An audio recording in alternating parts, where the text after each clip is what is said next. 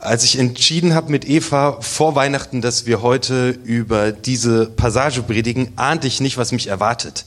Also es wird jedes Jahr, wird für alle Kirchen so eine, ein Mottovers rausgesucht. Ähm, und in der Regel so im ersten Gottesdienst im Januar predigt jeder über diesen Mottovers, der über dem ganzen Jahr steht. Und der lautet in diesem Jahr, ich glaube Herr, hilf meinem Unglauben. So, dachte ich, ja, mega. Dann bin ich auf diese Geschichte gestoßen, die da vorne dran steht. Uh, Exorzismus. Geiler Anfang fürs neue Jahr.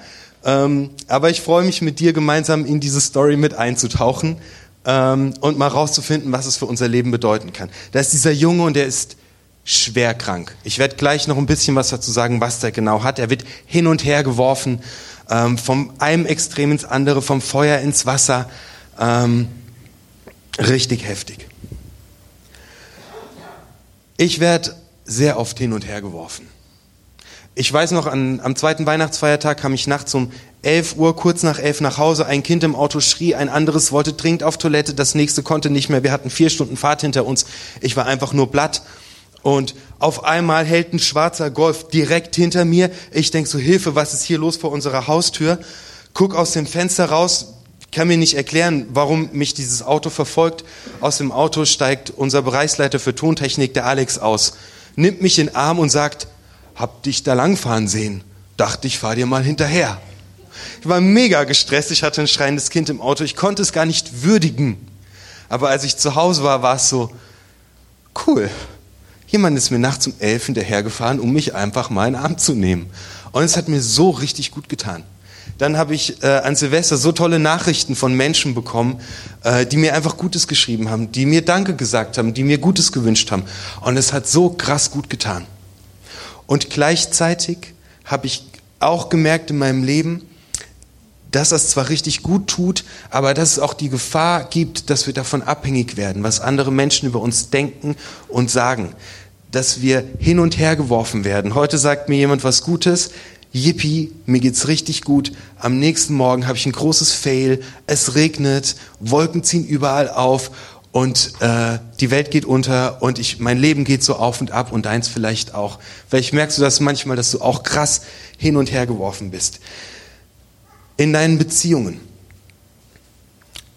Wenn du Freunde hast, wenn du eine Freundin hast, wenn du einen Partner oder eine Partnerin hast, vielleicht bist du da drin auch manchmal hin und her geworfen dass du nicht mehr weißt, ist das der richtige Weg, ist das der falsche Weg, wo lang soll ich gehen? Vielleicht geht's dir im Job so. Dass du einen Tag hast, wo du deinen Job feierst und ihn krass liebst und eine Woche später geht auf der Arbeit wieder was schief und die Kollegen nerven und denkst so, ey, am liebsten sofort kündigen, ich suche mir was anderes, ich habe die Schnauze voll. Im Studium, keine Ahnung, was, was Erfolg und Misserfolg können dazu führen, dass wir hin und her geworfen werden. Ich habe mir ist das so krass aufgefallen 2019, wie viele Leute sich bei mir ausgeheult haben, wie krass hoch ihr Stresslevel ist. Also dieses Hin- und Hergerissen sein zwischen Familie, wo man ganz da sein will, und Job, wo man ganz da sein will. Wirklich, ich fand das, äh, ich bin aufmerksam geworden, weil ich den Eindruck habe, dass so viele Leute so krass einfach gestresst sind und überhaupt nicht mehr wissen, wie, wie sie das alles auf die Kette kriegen sollen. Ich habe Freunde, wenn ich mit denen ein Bier trinken will, muss ich sechs Wochen vorher fragen. Hallo, wir wollen Bier trinken. Das ist mein Ernst. Das ist wirklich so. Das Stresslevel ist total krass gestiegen. Das heute ist eine Predigt für alle, die hin und her gerissen sind, die sich zerrissen fühlen, die sich wünschen, bei sich selbst und bei Gott anzukommen. Bei Gott und aus Gott im Jahr 2020 Ruhe zu finden und aufzutanken. Und vielleicht denkst du jetzt, Jan, was hat das mit dieser Geschichte zu tun? Aber darum geht es heute. Bei Gott in diesem Jahr Ruhe zu finden, aufzutanken. Es geht um die Kraft, um diese krasse Kraft, die im Vertrauen auf Gott liegt.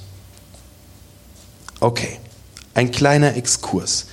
In dieser Geschichte mit dem Jungen ähm, und seinem Vater geht es um einen ganz jungen Mensch, der seit seiner Kindheit an Epilepsie erkrankt ist.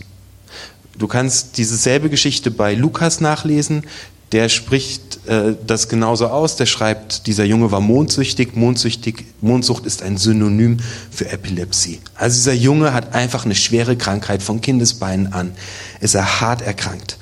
Ähm, und Markus stellt hier einen Zusammenhang dar zwischen einer Krankheit und einem bösen Geist, der in diesem, der in diesem Jungen ist. Also in der Weltsicht, in der diese Geschichte stattfindet, wird diese Krankheit, die wir heute als Epilepsie kennen, durch einen bösen Geist verursacht. Da muss man ein bisschen vorsichtig sein. Ähm, wir haben verschiedene Stellen, wo Krankheiten in Verbindung gebracht werden mit Sünde, mit Schuld. Es gibt eine, und die möchte ich dir vorstellen, das ist Johannes 9, äh, Johannes Kapitel 9, 1 bis 2, da bringen die Leute einen blinden Mann zu Jesus und die Umstehenden und die Jünger fragen, was hat er falsch getan, welche Schuld hat er auf sich geladen, welche Sünde haben seine Eltern begangen, dass er blind ist. Und Jesus sagt, stopp, stopp, stopp, stopp, stopp. Krankheit ist niemals eine Strafe Gottes, sondern sie dient dazu in diesem Falle, dass Gottes Größe gezeigt wird, dass er stärker ist.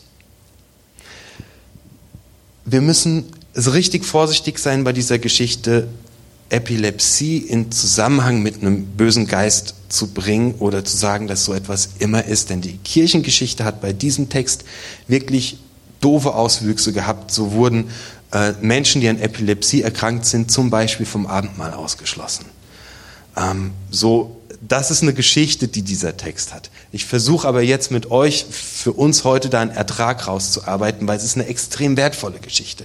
Wir können erstmal daraus lernen, Glaube hat eine ungeheure Kraft. Ähm, Jesus Christus kann Krankheit besiegen und kann heilen. Er hat einfach diese Kraft. Glaube hat eine richtig, richtig große Kraft. Die Geschichte will uns zeigen, wie wichtig es ist, ähm, unser gesamtes Vertrauen auf Gott zu setzen. Okay, ich steige ein. 14 bis 16. Und ich überschreibe diese ähm, zwei Verse mit dem Titel Ich werde mich niemals ändern. Als sie zu den anderen Jüngern zurückkamen, fanden sie diese im Streit mit einigen Gesetzeslehrern und umringt von einer großen Menschenmenge. Sobald die Menschen Jesus sahen, gerieten sie in Aufregung.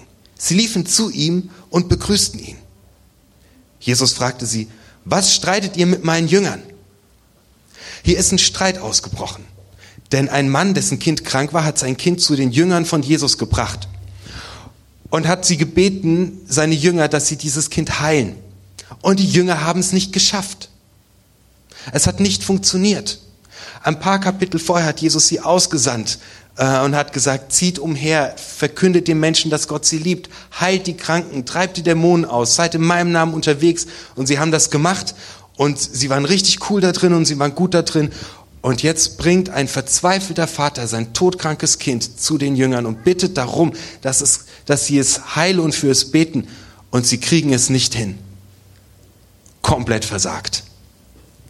Richtig scheiße. Und jetzt fangen die Leute um sie herum an, mit denen zu diskutieren. Ja, aber, Leute, come on, das war klar, dass das nicht funktioniert. Wer, wer seid ihr? Hey, ihr kommt aus Fischerbooten irgendwo aus der Provinz und ihr wollt hier uns zeigen, wie man Menschen gesund macht? Na, hallo. Wir haben euch schon immer gesagt, dass das nicht funktionieren kann. Und das sind die Gesetzeslehrer. Und das sind ganz feine, fromme Menschen. Und ich mag es nicht, wenn schlecht über die geredet wird. Die geben ihr Bestes. Für mich stehen die, diese Gesetzeslehrer in dieser Geschichte für die Stimme, die sagt, wir haben dir schon immer gesagt, dass es nichts wird. Es wird alles beim Alten bleiben. Glaub doch nicht, dass du dich ändern wirst. Du hast es schon so oft versucht und so viele Neujahrsvorsätze gebrochen. Menschen ändern sich nie. Never, ever. Funktioniert nicht. Vielleicht bei anderen, aber mein Zug fährt auf dieser Schiene mein restliches Leben lang. Das weiß ich ganz genau. Für andere mag das gelten, dass man sich verändern kann, aber ganz bestimmt nicht für mich. Wir haben so einen Gesetzeslehrer in uns manchmal. Oder wir haben solche Gesetzeslehrer um uns herum, die sagen, ja bitte, ey, du wirst dich niemals ändern. Ich kenne so einen, der spuckt in meinem Hinterkopf rum. Jesus antwortet darauf in den Versen 17 bis 19. Ein Mann aus der Menge gab ihm zur Antwort, Lehrer, ich habe meinen Sohn zu dir gebracht, der ist von einem bösen Geist besessen, darum kann er nicht sprechen. Immer wenn dieser Geist ihn packt, wirft er ihn zu Boden. Schaum steht dann vor seinem Mund. Er knirscht mit den Zähnen und sein ganzer Körper wird steif. Ich habe deine Jünger gebeten, den bösen Geist auszutreiben, aber sie konnten es nicht. Da sagte Jesus zu allen, wie sie dastanden. Was ist das für eine Generation, die Gott nichts zutraut? Wie lange soll ich noch bei euch aushalten und euch ertragen? Bringt den Jungen zu mir her. Und ich denke mir, er schiebt hinterher, alles muss man selber machen. Boah, ich hab's euch doch, Leute, ey, alles muss man selber machen. Und dann sagt Jesus, was seid ihr nur für Leute, dass ihr nicht an euch glaubt?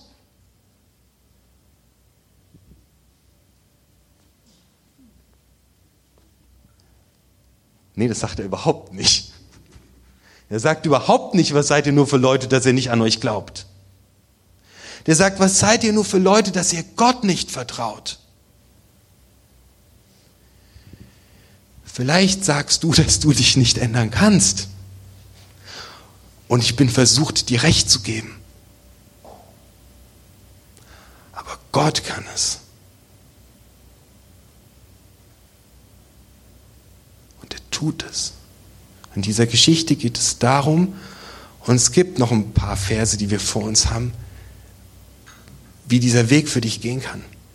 Jesus sagt, Leute, warum traut ihr es Gott nicht zu? Es geht gar nicht darum, dass du es schaffst. Aber Gott kann's. Darauf vertraue ich. Es nicht dein Vermögen oder dein Unvermögen ist entscheidend und was du alles dieses Jahr schaffen wirst oder nicht schaffen wirst. Darum geht es überhaupt nicht. Sondern es geht um die Nähe zu Gott. Um das dicht an Gott dran sein. Und jetzt wird es, ah, dieser, ich finde das so kontrovers, was Martin Luther mal gesagt hat. Martin Luther hat mal gesagt, je mehr To-Dos sich auf deiner Liste stapeln, je mehr du für diesen ganzen Tag zu tun hast und wenn du morgens schon denkst, ich werde das heute alles nicht schaffen, je mehr Sachen du auf deiner To-Do-Liste du stehen hast, desto mehr Zeit nimm dir zum Beten. Was ich dir damit sagen möchte ist, es geht nicht darum, was du alles kannst und was du vermagst und dass du anfängst, dich zu ändern und dass du diese ganze To-Do-Liste abgearbeitet bekommst. Entscheidend ist, dass Gott es kann. Und entscheidend ist die Nähe. Einfach die Nähe zu Gott. Weil sich bei dem ganz viele Sachen einfach klären und aufräumen. Und ich seine Perspektive auf mein Leben sehe und nicht mehr hin und her geworfen bin, sondern weiß, wer ich bin. Jetzt wird es richtig persönlich. Verse 20 bis 24.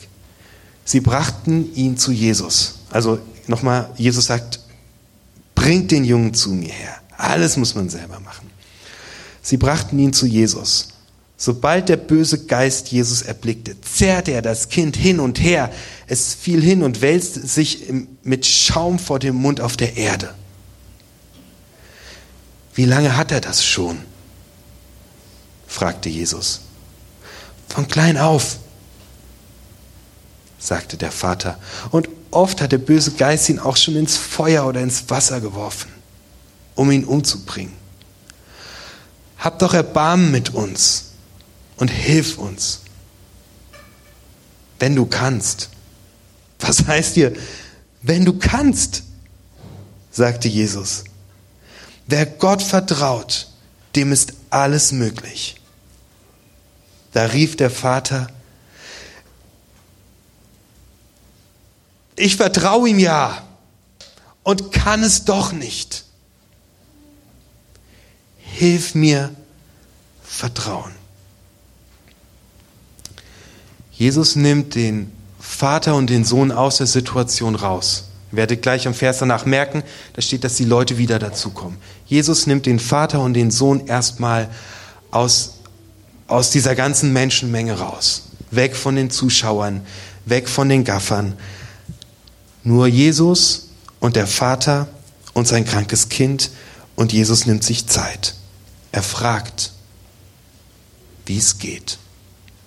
Jesus fragt, was los ist. Und der Vater sagt, hilf uns, wenn du kannst.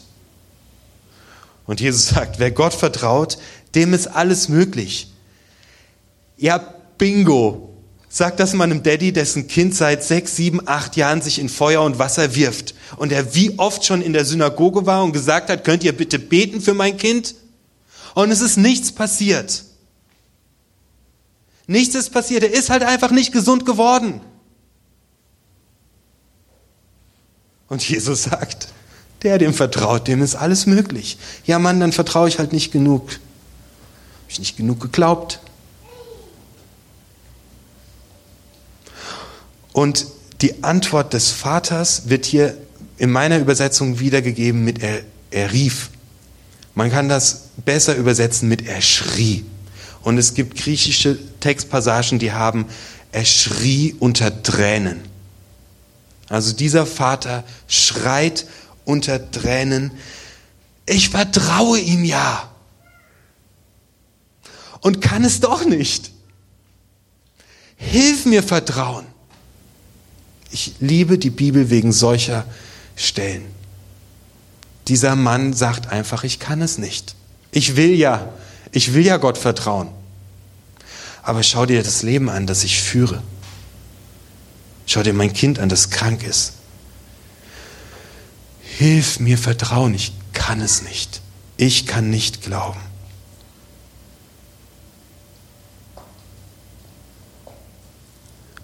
An diesem Punkt fängt es schon an, dass der Junge gesund wird. Mit dem Eingeständnis des Vaters, der sagt, ich kann nicht vertrauen. Hilf mir. Und auf unsere Geschichte, Menschen ändern sich nie, mein Zug, der fährt so. Warum sollte sich was ändern? kommt das Eingeständnis, ich kann es nicht und ich kann nicht mal Gott vertrauen. Hilf mir, Jesus. Der Vater und Jesus und der Junge sind jetzt ganz alleine und Jesus nimmt sich Zeit nur für sie. Ich möchte dich einladen 2020 dir diese Zeiten zu nehmen, mit Jesus zusammen. Weil wir wissen, dass Gott uns verändern kann. Weil wir wissen, dass Gott uns gesund machen kann. Uns diese Zeiten zu nehmen, wo wir nur bei ihm sind. Jesus nimmt sich diese Zeit. Du und ich, wir brauchen es so dringend in dieser abgefahren stressigen Welt. Weißt du, was ich mache, wenn ich Stress habe? Ich baller mir den Kopf abends äh, erst mit Instagram zu und dann mit Netflix, weil ich nicht mehr denken will. Am nächsten Morgen bin ich komplett unausgeruht. Es ist ein Teufelskreis. Wir lenken uns ab und ballern uns voll mit allem, was nur geht. Du und ich, wir brauchen es, wie dieser Vater und dieser Junge, in diese Zeit mit Jesus reinzugehen und nur mit ihm zusammen zu sein. Wie kann das funktionieren? ich gebe dir ein, ein, eine Idee mit und die kannst du ausprobieren. Im Bus, auf dem Klo, im Bett, auf der Couch, wo auch immer. Ich mache das so. Ich suche mir eine ruhige Ecke, am besten auf der Couch und lege mich dahin. Das Doofe ist, ich habe fünf Kinder. Diese ruhige Ecke gibt es nicht. Deswegen war es heute Morgen die Dusche. Also sei einfach kreativ. Da hat man meistens seine Ruhe, kannst die Tür abschließen, draußen geht die Welt unter, du duschst. Halleluja. Okay, also sei kreativ und such dir diese, diese Momente in diesem Jahr. Nimmst dir für einen Monat vor, du wirst das ganze Jahr von zehren. Aber glaub mir, wir werden es so richtig dringend dieses Jahr brauchen. Dass wir uns nicht vollballern, sondern diese ruhigen Momente holen. Ähm, ich baue mir dann einen Garten. Ich setze mich hin auf meine Couch oder unter meine Dusche, wo auch immer, oder im Bus. Ich mache die Augen zu und ich habe eine Hollywood-Schaukel die steht mitten in diesem Garten. Und dann nehme ich mir ein bisschen Zeit, ich pflanze ein paar Büsche, ich mache das so richtig cool, dass das ein, ein richtig geiler Garten ist. Mache ich meistens noch einen Zaun drumherum, weil ich habe keinen Bock gestört zu werden. Dann gehe ich ans Türchen, alles in meiner Fantasie, mache die Tür auf und sage, Jesus, äh, hast du Zeit, komm doch mal rein. Und setz mich mit Jesus auf die Hollywood-Schaukel. Vielleicht ist es bei dir ein Kamin. Aber wir brauchen diese Zeit mit Jesus, weil wir so hin und her geworfen sind, damit er uns verändert und immer wieder zeigt, wer wir sind, dass wir gerade stehen, dass wir in der Mitte sind, dass wir stabil sind, dass wir leben können. Brauchen wir diese Zeiten. Ähm und ich sag dir, das ist richtig schwierig. Äh, man nimmt sich vor, dieses Jahr lese ich mehr in der Bibel. Man macht es irgendwie drei Tage lang Geht mir ganz genauso und dann ist wieder rum. Such dir eine Sofagruppe. Da liest man in der Bibel. Äh, du bist heute in den Gottesdienst gekommen. Das sind die Momente, um was von Gott zu erfahren und wieder gerade zu werden. Und nimm dir diese Zeiten, morgens, mittags, abends, wie es dir passt. Streich mal eine Stunde Netflix, äh, mach Insta aus, ähm, Facebook benutzt eh kein Schwein mehr ähm, und nimm dir diese Zeit mit Jesus. Ähm, ich möchte mich bei allen entschuldigen, die einer harten Krankheit leiden, dass ich hier so profan und billig mit einer Zeit mit Jesus ankomme. Ähm, ich vertraue darauf, dass, dass Jesus schon damit angefangen hat, dich gesund werden zu lassen. Es ist mein tiefes Vertrauen, dass Gott in den Momenten, in denen wir zu ihm gehen, anfängt, ein Wunder zu tun. Es ist mein tiefes Vertrauen. Wenn du nicht vertrauen kannst, dann vertraue ich für dich mit. Geh zu Jesus. Er tut diese Wunder in der Gemeinschaft mit ihm. Verse 25 bis 27. Wir haben es auch gleich geschafft. Jesus sah, dass immer mehr Leute zusammenliefen. Da sagte er drohend zu dem bösen Geist. Du stummer und tauber Geist, ich befehle dir, fahr aus diesem Kind und komm nie wieder zurück. Der Geist schrie anhaltend und zerrte den Jungen wie wild hin und her, dann fuhr er aus ihm aus. Der Junge lag wie leblos am Boden, so dass die Leute schon sagten, er ist tot. Aber Jesus nahm ihn bei der Hand und richtete ihn auf und er stand auf. Hammer. Geil. So, die Story in der Begegnung mit Jesus, wenn Jesus Dinge in uns Leben spricht, sind wir oft hin und her geworfen und wir haben Rückschritte und es geht wieder voraus. Aber Jesus nimmt dich an der Hand und er richtet dich auf und da stehst du. Die Geschichte hat damit begonnen, dass Menschen sagen, Menschen ändern sich nie. Dass in eine Stimme in deinem Hinterkopf sagt und in deinem Leben wird es immer so bleiben. Und dieser Zug fährt auf diesem Gleis. Das war der Anfang der Geschichte. Das zweite ist die Antwort von Jesus. Vertraue auf Gott. Er wird dich verändern ändern. Das dritte ist die persönliche Zeit mit Jesus und das Eingeständnis, ja Mann, Jesus, ich will ja darauf vertrauen, aber ich kann es nicht. Das vierte ist zu genießen, wie Jesus Zeit sich für dich nimmt, das in deinen Alltag zu integrieren, irgendwo, wo du gerade bist. Lass es nicht sein, du musst es machen, du brauchst es. Du wirst es richtig krass brauchen. Jesus zu begegnen, Zeit mit ihm zu verbringen, mit ihm zu reden, ihm dein Leben zu erzählen und zu merken, wie er ein Wunder tut und dich verändert und aufrichtet und du stehst neben ihm aufrecht und du gehst und du läufst und du tanzt, weil Gott ist mit dir. Hammer. Ich habe Bock drauf. Ich habe keinen Bock mehr auf das Hin und Her geworfen sein. Ich freue mich, Alex, wenn du nachts um elf bei mir vorbeikommst und mich in den Arm nimmst. Bitte. Weiter so. Mach weiter so. Aber wenn du mich in den Arm nimmst, dann will ich schon stehen. Ich will nicht mehr hin und her geworfen sein. Und wenn es dir auch so geht, dann nimm dir die Zeit in der Mitte mit Jesus in diesem Jahr ständig und so viel, wie es einfach nur geht. Jesus sagt, solche Krankheiten kann man nur mit Gebet und Fasten besiegen, sagt er ganz am Ende auf etwas verzichten und dafür etwas anderes tun. Das ist mein Do-it-yourself für dich heute Nachmittag. Worauf verzichtest du im Januar? Und wie füllst du diese Zeit? Stattdessen mit Jesus. Und es wird sich richtig, richtig, richtig heftig auszahlen.